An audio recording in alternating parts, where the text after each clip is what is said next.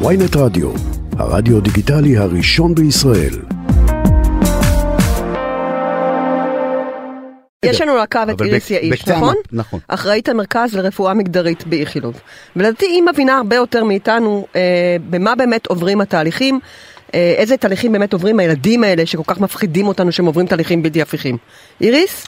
היי, שלום. היי. בואי היי. קודם כל נגדיר אותך, את אחראית המרכז לרפואה מגדרית באיכילוב, נכון? נכון, אני איריס אנדוקרינול- יעיש.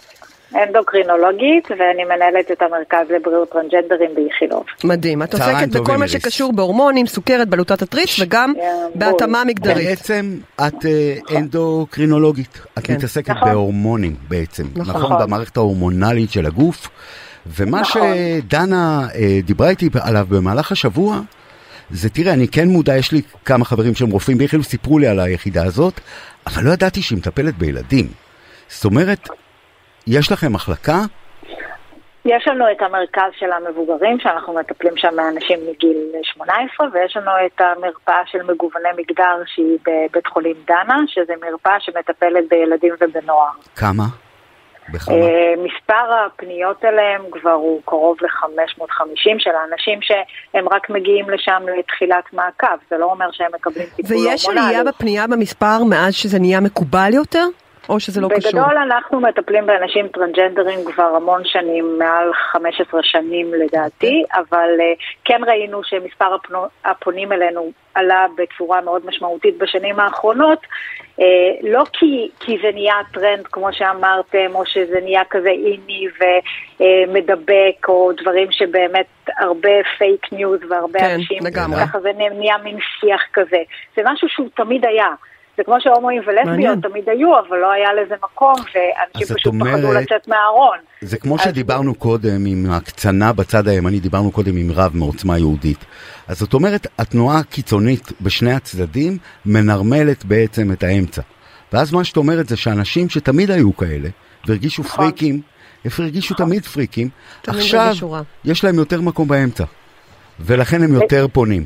את מדברת לגמרי, על... אנשים יודעים, אנשים יודעים שיש להם עכשיו מקום שהם יכולים לגב, לקבל בו מענה רפואי, הם יכולים לקבל טיפול הורמונלי ו- ושאר טיפולים שהם רלוונטיים לצורך התאמה מגדרית, שזה בעצם הסל של הדברים שהם יכולים לעשות כדי רגע, לאט להתאים את. הגוף.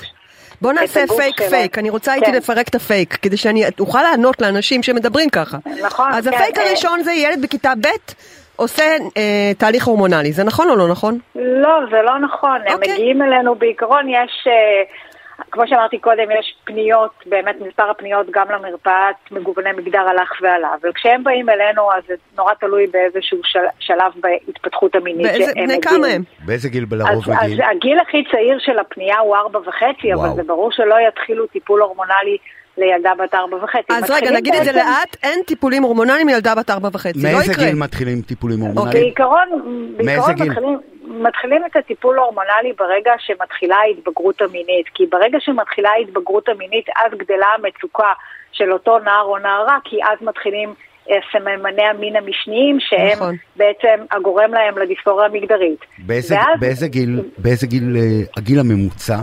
את אמרת אז- אז- 500 אז- מקרים, אז- מה הגיל הממוצע שמגיעים פעם ראשונה? אה, אה, הגיל הממוצע שמגיעים 14, 15... אה, הבנתי, בשיא, אה, בדיוק מה שאמרת עכשיו. בשיא כן, ההתבגרות עכשיו- המינית. כי זה הכי עכשיו קשה. עוד פעם במשחק הפייק או לא פייק, כי, כי באמת יש כל כך הרבה... אה, כל כך רוב הרבה הפניות ניוז. הם מאנשים מבוססים שמגיעים מתל אביב. לא, ממש ממש לא, זה בכלל לא קשור גם למבוסס או לא, זו אוכלוסייה שהיא מוחלשת לגמרי, זו אוכלוסייה... לא, לא, אני מדבר על ילדים, על ילדים. ממש ממש לא. אז גם זה fake news.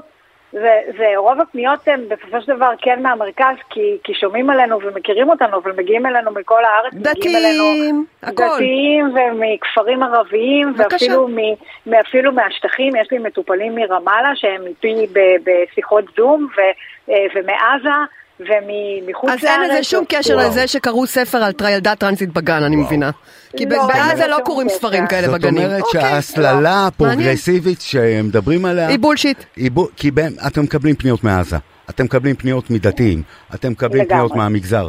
זה לא איזה נחלה של אה, אה, תל אביבים אה, להפך, אני שמחפשים חושבת זהות. שאנחנו, אנחנו, זאת אומרת, מה זה אנחנו? כולנו עושים הפללה מגדרית בסופו של דבר, כי אנחנו אוטומטית מייחסים את המין הביולוגי למגדר.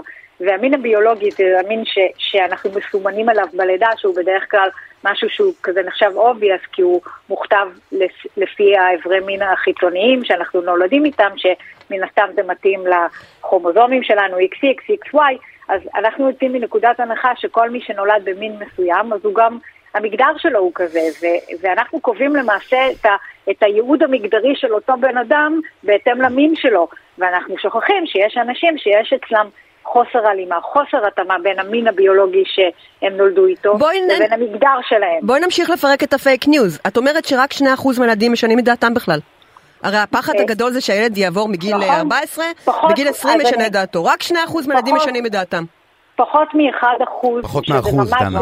פחות מאחוז אחד מהאנשים בוגרים מעל גיל 18 שמתחילים אצלנו את התהליך משנים את דעתם, ואני יכולה להגיד ש, שהמקרים הבודדים שיש לי, אה, של אנשים שהחליטו להפסיק את הטיפול ההורמונלי או שינו את הדעה שלהם לגבי התהליך, זה אנשים שבדרך כלל הקונסטלציה המשפחתית שלהם היא לא מאפשרת כי הם שייכים למגזר ערבי למשל, ששם אה, אה, זה מאוד בעייתי, או אנשים שהם נשואים, ואז בתוך המשפחה ככה זה יצר... ומה לגבי הפחד שהילדה שלי שהופכת לילד לא תרצה, לא תוכל ללדת, גם זה בולשיט? אז אנחנו ממליצים לכל מטופל או מטופלת שמגיעים אלינו לעשות תהליך של שימור פריון, אם זה אפשרי כמובן. שימור פריון.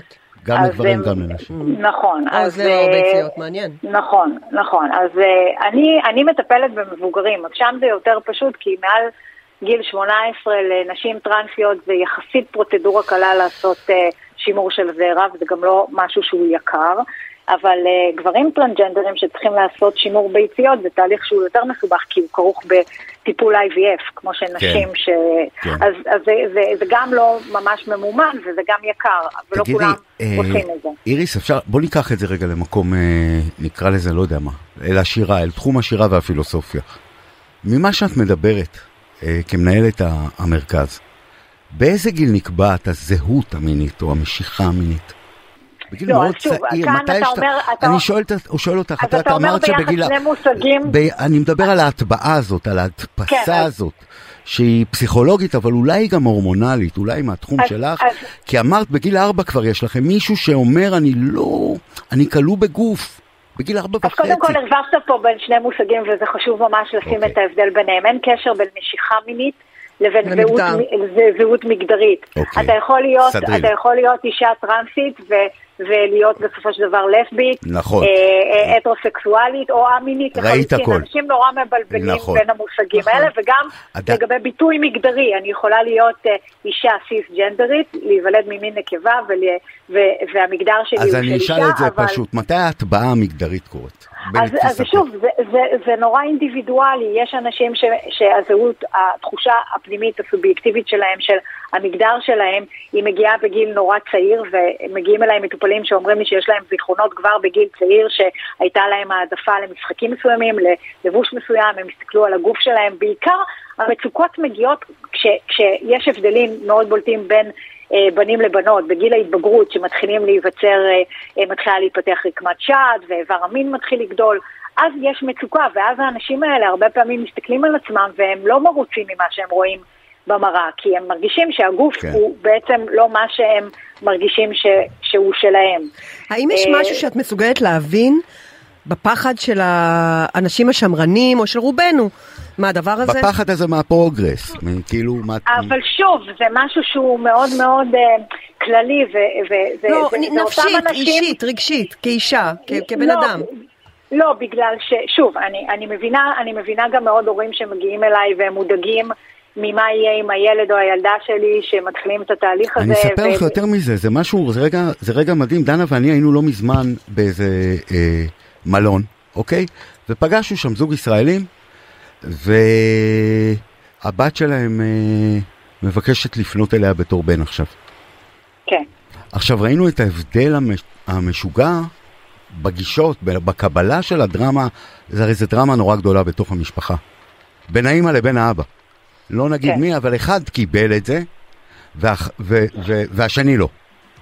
כן. את נתקלת בזה הרבה בטיפול בילדים? אני נתקלת בזה, אני נתקלת בזה, בזה כל הזמן, אני תמיד ממליצה למטופלים ולמטופלות להגיע עם הבני משפחות שלהם, כי אני חושבת שכש... ואנחנו יודעים את זה מחקרית, שכשיש מערכת תמיכה, אז הטיפול מצליח בצורה הרבה יותר טובה. וגם ההורים באים ושואלים שאלות, ואני, יש לגיטימציה לשאול את הכל וזה בסדר, כי גם הם הרבה פעמים לא, לא מבינים מה זה כל הדבר הזה, ויש להם המון פחדים, הם מפחדים שהילדים שלהם בסופו של דבר יישארו לבד, או שלא יהיה להם, אה, לא יהיה להם... עדיף להביא את שאנחנו חייבים ההורה- לסיים, תודה על כן. השיחה המשכילה הזאת, עדיף להביא אה, את ההורה. שתומך בתהליך. אחראית ואני- המרכז לרפואה מגדרית, אנחנו חייבים לסיים, מצטערת. רק, רק, רק מזמינה אתכם ליום עיון שנערך היום אצלנו באיכילוב בשש בערב. תודה יש רבה. הרבה שבשבילם זה מעניין, יש הרבה שבשבילם זה גיהנום. תודה רבה רבה על השיחה הזאת. בשמחה. ביי.